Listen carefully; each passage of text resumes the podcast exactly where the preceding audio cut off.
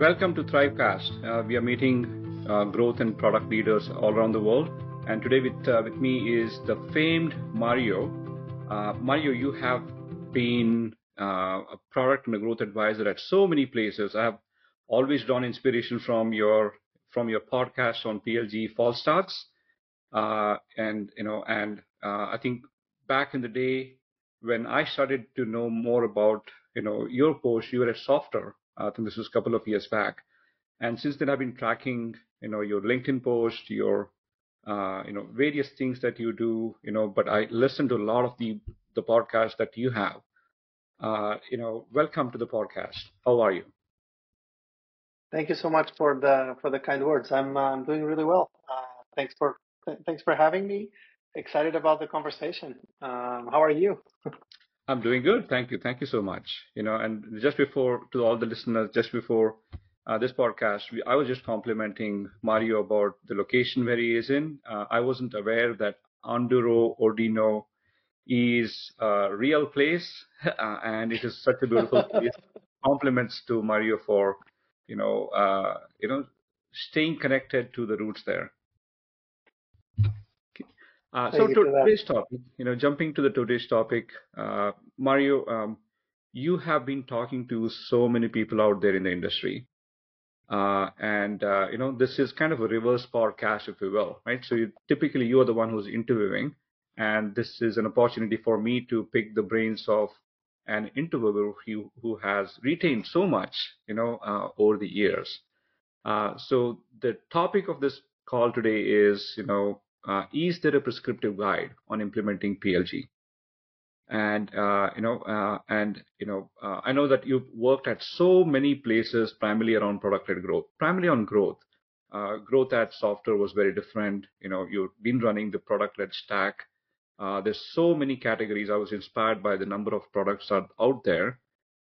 could you maybe, you know, share a little about yourself and the work that you do before we jump into the topic? Yeah, of course. Uh, very simple, very simple career path uh, for me. I um, uh, I started. Uh, I spent the, the, the majority of my career um, in a company called OutSystems, um, mm-hmm. and you know, heavy B two B uh, SaaS company, great product. Um, with um, that, that was really ahead of his of his time, really ahead of uh, of, uh, of his time in the sense that uh, in the very, very, very, very beginning, it required a lot of uh, selling, a lot of evangelizing, and um, and we were always obsessed. And you, you know, this was like 17, 18 years ago. Mm-hmm. Very much always obsessed about how can we make this simpler? Why don't people? Why don't people get it? What is it that we can do? And we we spent myself and the team there many, many years optimizing that buyer's journey by coincidence, a few years uh, ago, I left uh, I left uh, OutSystems to work for companies that have you know simpler products, easier to easier to evaluate, easier to buy. Um, and um, and sort of this in, in, my transitioning out and into these new challenges, I started advising for companies that uh, that were going through uh, similar situations. In the meantime, PLG gets coined. Wes Bush writes the book, and uh, what is what is what is product and growth working together to grow a company now has now has a name, or at the time was given a name. And um, and I've been doing advisory uh, for uh, PLG companies for a long time now. Uh, or for companies that want to grow through their product uh, for a long time now uh, mostly B2B. Uh, so that's more or less where I play. So uh, um, I think you, you, mentioned about you met Wes and then product led word got coined. How did you get associated to product led? And I'm I'm sure uh, there's some inside story then how you and Wes met and how did the whole product led you know uh, domain get registered. You write a book uh, and you suddenly are joining hands doing podcasts and talking to leaders around the world. How did that come into being? It was a coincidence, really. I was uh, working at OutSystems at the time. Wes was actually, and this was in Lisbon, Portugal. Wes was actually living in Lisbon Mm-hmm. And he was just like trying to connect with people from companies because he wanted to test this new thing that he was thinking in his head uh, about um, optimizing onboarding uh, and uh, getting people together around this problem of getting people to value quicker. And he, asked if he could join us mm-hmm. to teach us the workshop. That's how we met. Um, okay.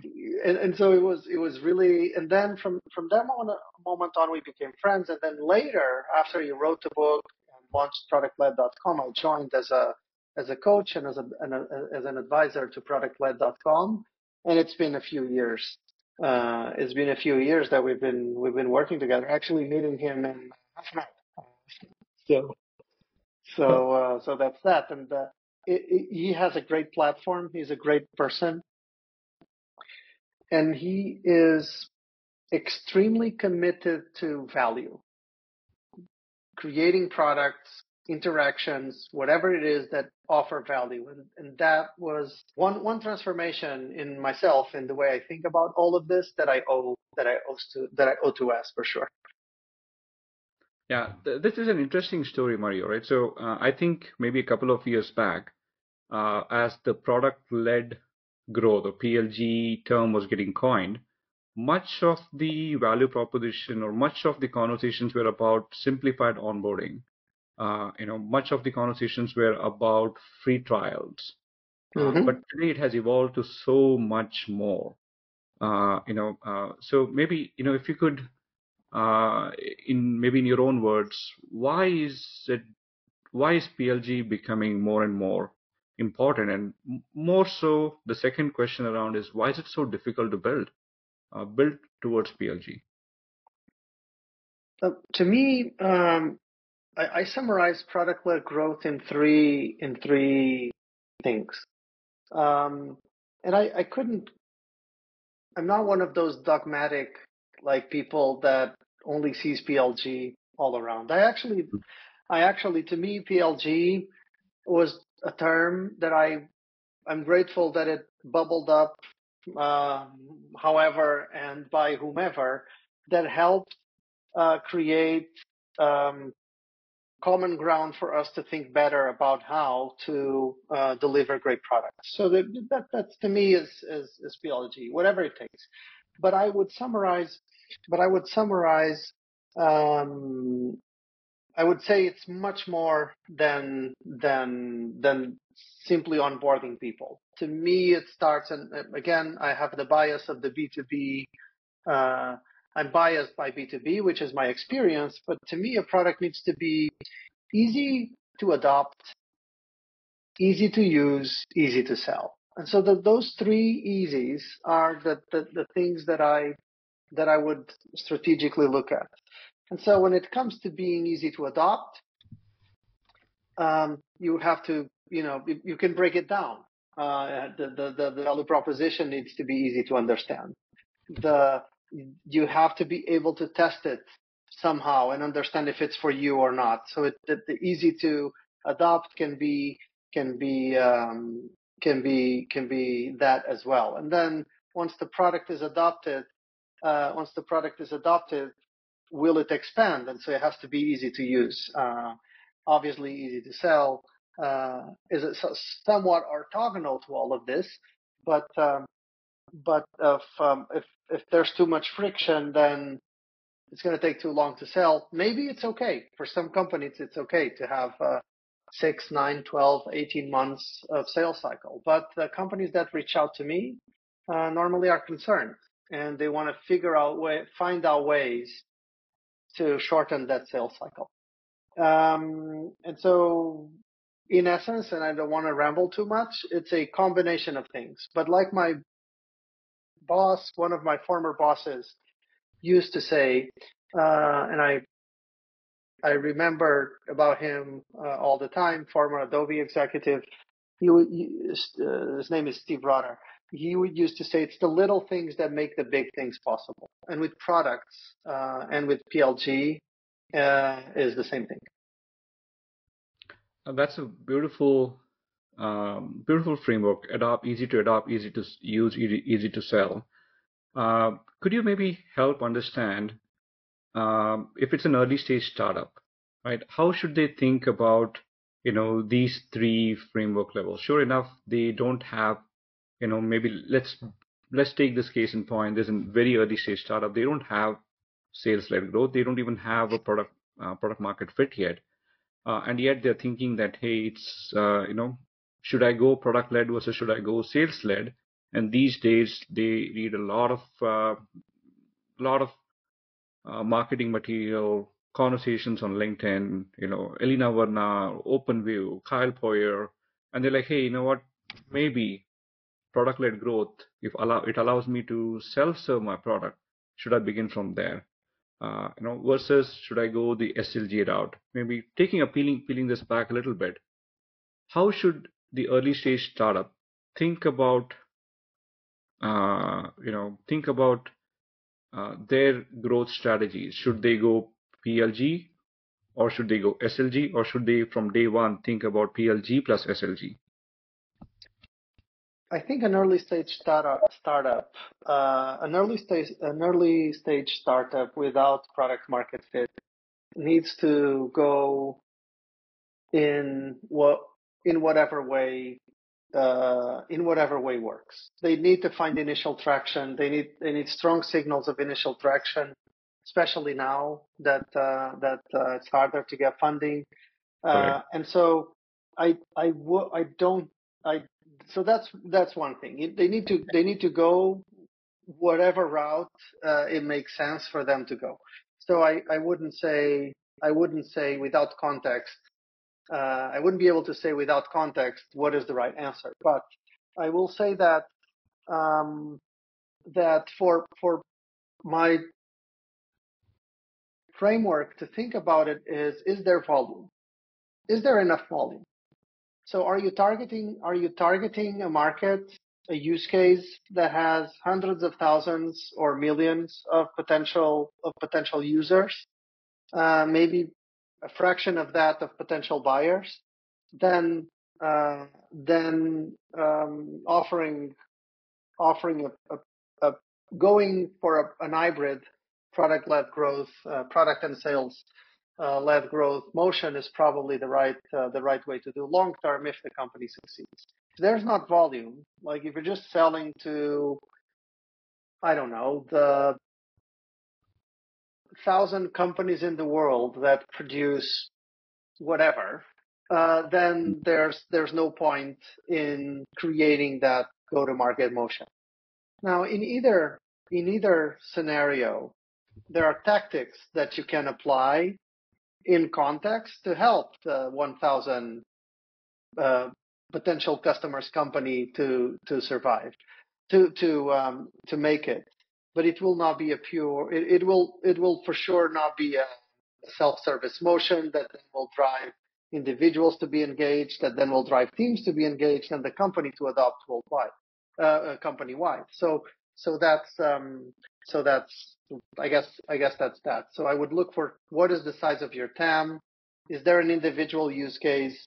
Is there a team use case and a company wide use case?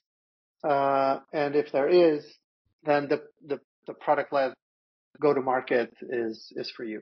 And by product led go to market, uh, majority of the time when I mention this, I'm always referring to a hybrid motion when there's mm-hmm. where there's sales and uh, where, where, where there's a self-service motion and a sales-driven motion working together.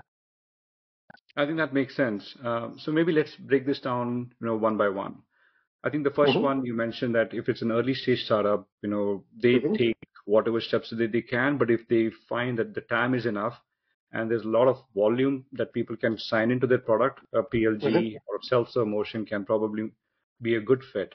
Uh, let's mm-hmm. assume that for now. Let's assume that there's a startup or there are a bunch of startups who think that their TAM is big and they want to test this out, right? Uh, what recommendations or what prescriptive guidance that you can give them on where should they begin this journey if they want to begin this journey on the PLG side, uh, you know, uh, where should they begin? And uh, let me, uh, you know, enable the context around this.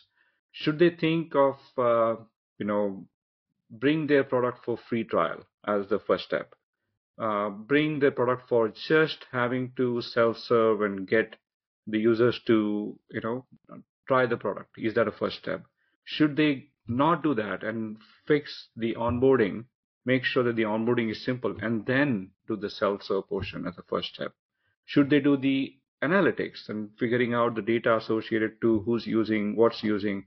Should they first invest in that and then enable self-serve as the first step? So how do, should they think about getting started? Yeah, so um, it's a good, uh, it's a good question. I, for for um, first decision, first decision that needs to be made is what what, what are they going to be optimizing for? Are they going to optimize for uh, market penetration, penetration in that big hypothetical big total addressable market mm-hmm. fast?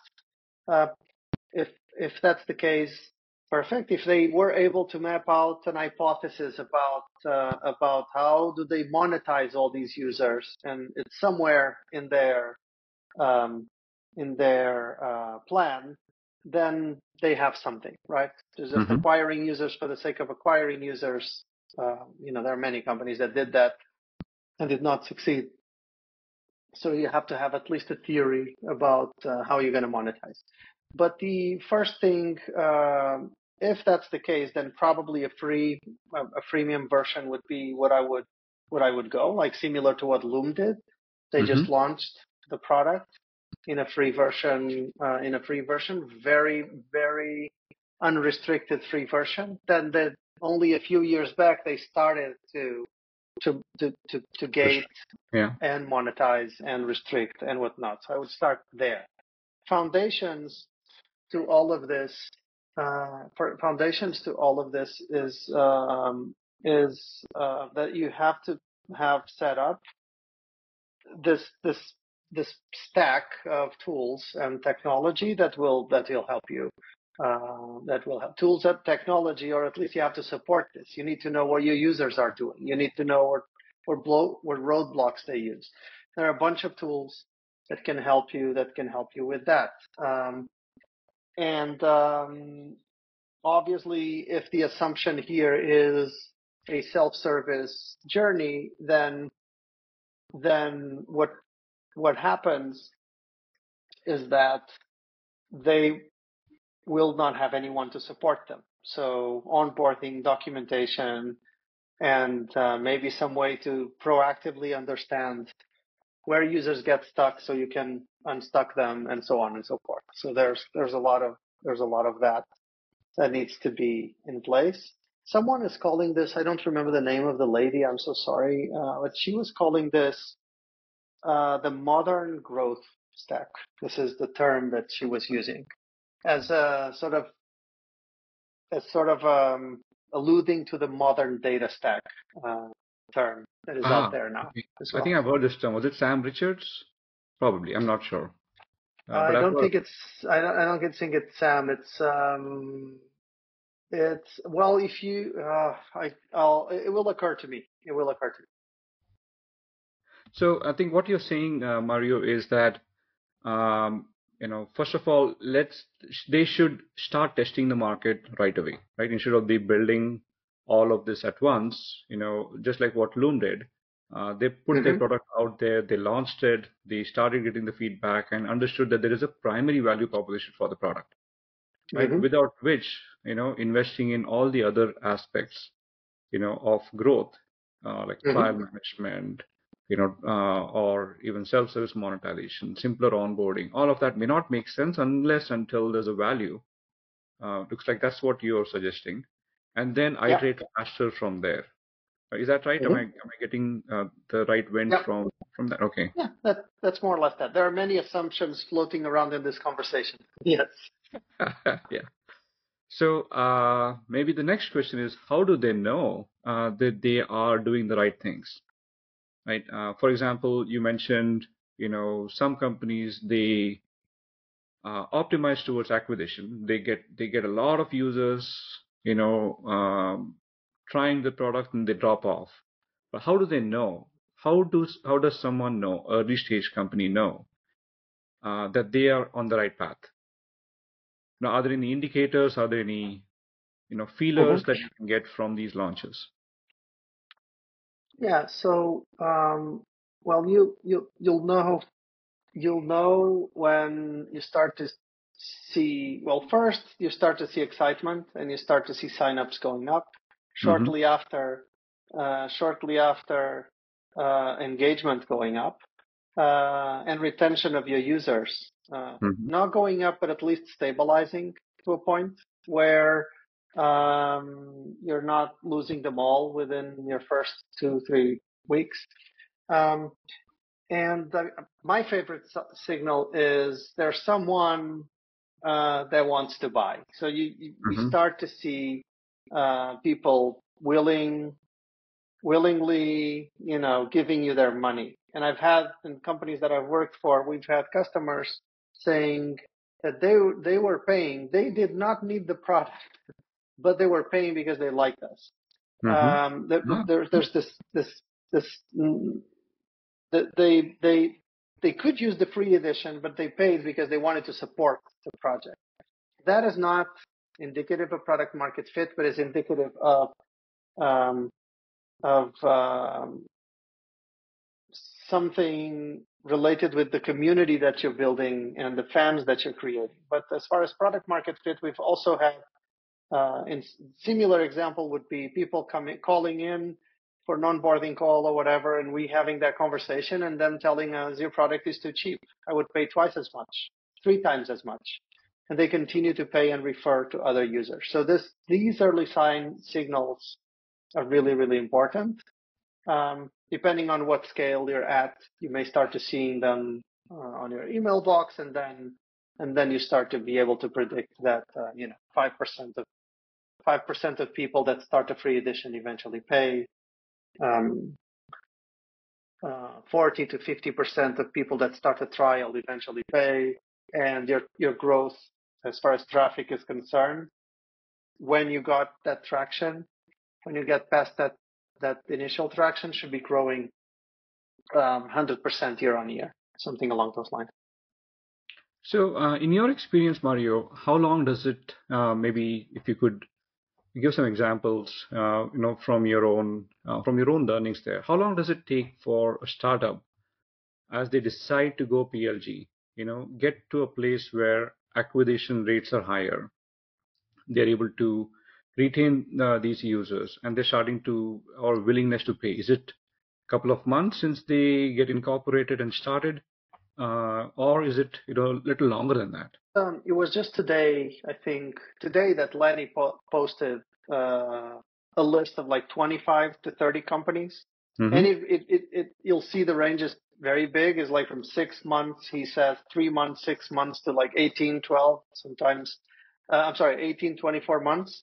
So it's a it's a big it's a big big range. Uh, I would uh, I would say so. It's it it. I haven't um, all all the companies I've worked with had already some sort of traction. Like when you decide to go all in, uh, there's no growth without product market fit. Yeah. Let me put yeah. it like that. Yeah. Just this one is going to say hi. Say hi. Hello there. Um, so there's no there's there's nothing to grow if you don't have product market fit. So so um, so you need to fix that problem first before anything else, um, which which makes uh, which make which makes you know thinking about all of this infrastructure, et cetera, et cetera, that is required. My recommendation is that you do the minimum possible. Your focus should be in finding product market fit. If you haven't, um, you should be selling manually for three, four, five, six, seven months until you until you nail it. And when you get it, then that's a good problem to have. But that, that's my that's my that's my perception. Yeah, no, I there see. Are um, many. Yeah, go ahead. I don't know. I see. Uh, I see Lenny's post on that. I see people are forwarding that. So on on the LinkedIn, I'm seeing that. Yeah. So Miro looks like it's taken a couple of years, but Canva got it much more quickly. Uh, Amplitude mm-hmm. got it one one and a half years. Mm-hmm. Yeah, you're right. So it's it's a whole range, you know, from a couple of months to maybe like even three four years. Uh, this is very interesting to see. Yeah, yeah, yeah. It is. Um, yeah, I think uh, it, it is impressive, and uh, I've seen founders putting their focus and their energy in the wrong place. When you don't have product market fit, it doesn't. It, when you're at the point that you're building and building and building and building and there's no one buying, there's no one using, something is wrong and you may want to redirect your resources, your energy. Correct. Finding that first. Correct. Yeah. That's so what we do, that's what we do at Graphext, which is the company that I spend the most time with right now. Mm-hmm. Um, is uh, is just that. You know, it's all hands on deck, trying to accelerate product market fit. I'm sure you know, that you'll be doing wonderful things. I've seen uh, I've seen your history with uh, software, right? and this is this is extremely fast. So if I run these numbers, Mario, is this right to say that typically, you know, uh, for all of the companies that Lenny has posted and, and a few others that people are looking at, is this right? You know, if I take in general average, it takes about maybe nine to 12 months time for them mm-hmm. to uh, achieve like a baseline product market fit. And most mm-hmm. of them are not self-serve by the product market fit. They actually start making it self-serve much later, right? Unless yeah. they are like a prosumer, unless they are like a loom, right, who wants to begin with self-serve very early on, right? But everyone else was not. It was all handheld. Uh, like Amplitude did not even have a self-serve. Superhuman. There are many. Correct. Yeah. Correct. Correct. Uh, this is very interesting. Uh, so we'll, we'll probably do some more research on that and we'll post out uh, what we find. You know, um, I'm really looking at how much time and how much money do people spend, you know, to get to uh, the baseline PLG readiness, meaning it could be even a baseline PLG self-serve. Okay, mm-hmm. so let me let me ask my next question to you, and we'll you know we'll wrap it up you know very soon after that. How important is data how important is data for these startups to understand? And are there any tools in the industry that uh, you think you know that helps them to essentially become product-led enabled? I know there are so many tools. You have a you know you have a whole stack you know of tools, and uh, in in our quest to answer this question, we are doing interviews with so many SaaS builders and they're finding it very very difficult to choose so many product categories so many tools to essentially bring all of them together uh, yep. what's an easier way you know uh, for them to get to self-serve understand the data and and take it from there. Data is absolutely crucial. So the the the, the data the data tells you what problems what challenges what opportunities are there. Customer interviewing customers, talking to your users will tell you the why those things are there. And then it's the intelligence of people that will get the, the, the, the creative solutions. So data is absolutely of the essence, qualitative data and quantitative data.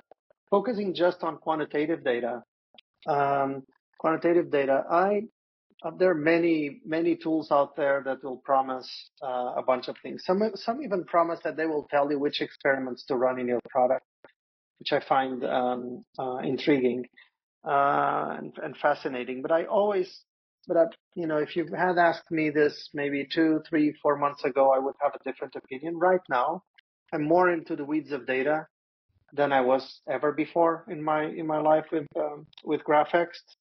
Uh, that uh, that I my, my opinion change. I think there's there's the beauty of data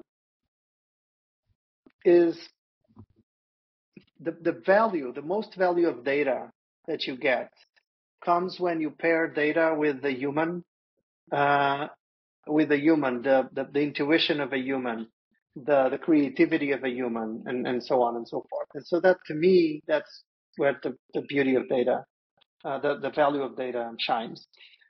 Um, June, uh, SO, Amplitude, Mixpanel, etc., are like the basic thing that you should have, at least to measure the behavior of the users. It will tell you, it will tell you what is going on. It does not tell you why what's going on is going on. And that's the next generation of data tools that are, that are, that are coming in, which are going to help you understand the why. So, for example, you know that a bunch of customers are coming in and a bunch of users are coming in from Google they say they are from the banking industry and they're converting at 75% versus the others that are converting at 20%. Now, should we just redirect the entire company to go after banking and stop others? Most likely not, because the, the, the, the fact that there's one relationship between, uh, I use this term loosely, loosely, between users coming in from that industry converting doesn't mean that all that is the that it is the single variable that is having that impact. Most likely there are 50 more, and correlations are rarely, rarely as simple as a cause and effect. Yeah. And that's where uh, tools like tools like that will enable you to uh, to do these complex analyses uh, will help you understand. Hey, it's in fact 14 factors that are affecting this instead of one, and so your decision will be different if you know this information. Most of the teams that I work with do not get this deep uh, in their in their working. Fortunately, right now, my team is a team of data scientists building a product for data scientists. So it's like I, I it's mind blowing. Um, not only what the tool does, but the, having access to all these talent. Most teams don't, and I am very well aware that most teams don't. So so tooling for data is is very very critical.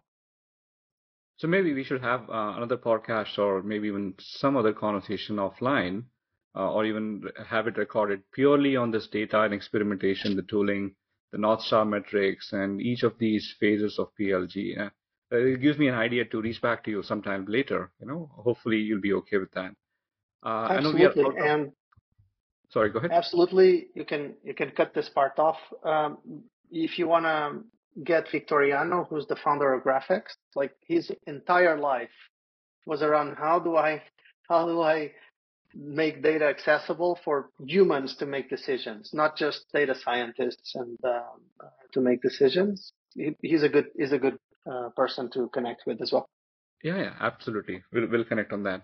Uh, I know we are out of time. Thank you for the suggestion. We'll definitely, you know, uh, thank you. Find find time there. Uh, last question to you, maybe a slightly weirder one on a softer note.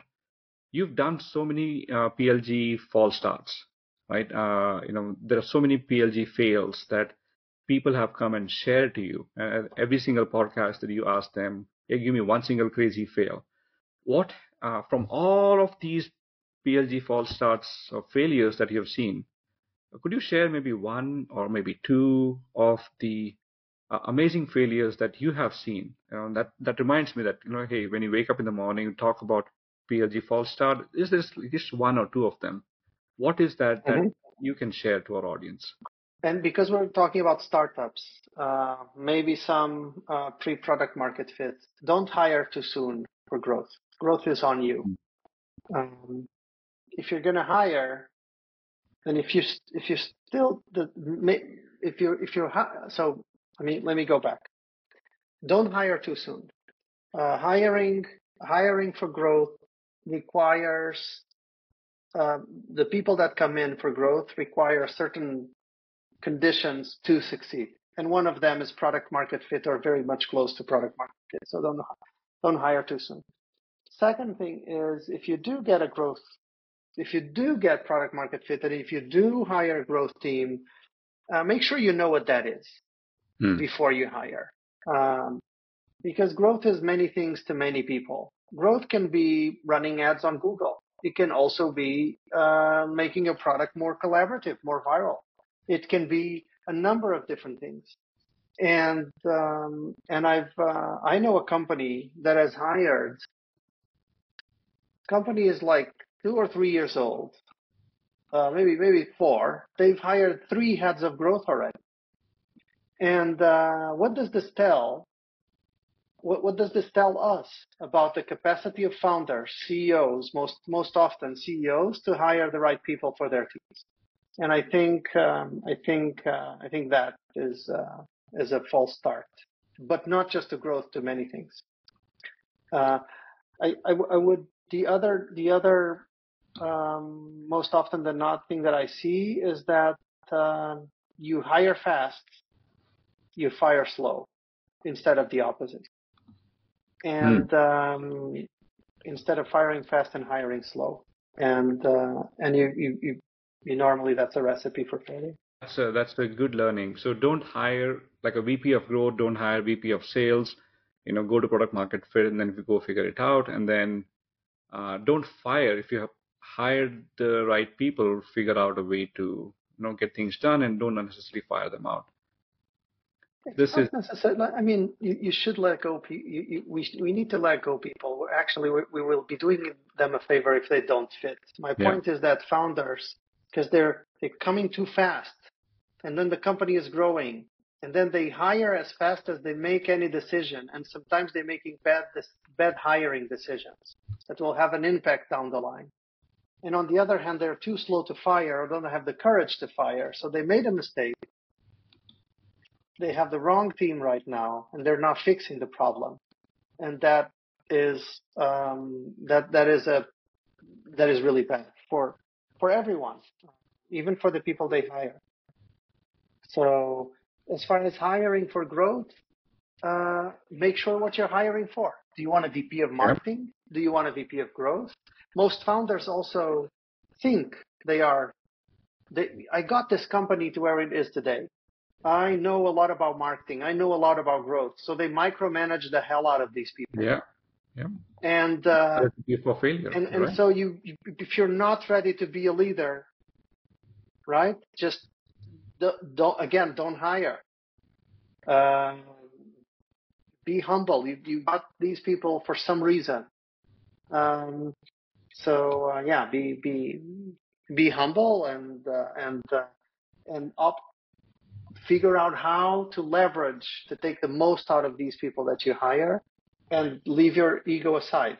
Because again with founders like if it's not my solution it's not the best solution so i don't like it. Exactly. like not don't do not get into those arguments. Argue about what's the objective. What is the goal and and let people run with it. Trust trust trust the team. If they're making bad decisions, it's on you. You did not provide the, the best context possible. Fix that. Uh, that and uh, and focus on that. Those are beautiful words to close on. Think before you do. Be humble. Uh, don't bring in your ego. Uh, thank you so much, Mario. Uh, so much Have to learn. One. Yeah, always uh, talking to you. Thanks so much for the valuable time. Uh, no, thank you, thank you. The notes uh, with uh, with your LinkedIn, uh, with your other, you know, uh, uh, other places like Product with Stack and so on, so and so forth. thank to you so all much. our listeners, if you have enjoyed today's discussion, please do consider leaving a comment. If you have any suggestions, you know, thank you, Mario, Mario, for suggesting one more person to bring on our podcast. So stay tuned for more insights, more guests, and until next time, keep thriving. Cheers.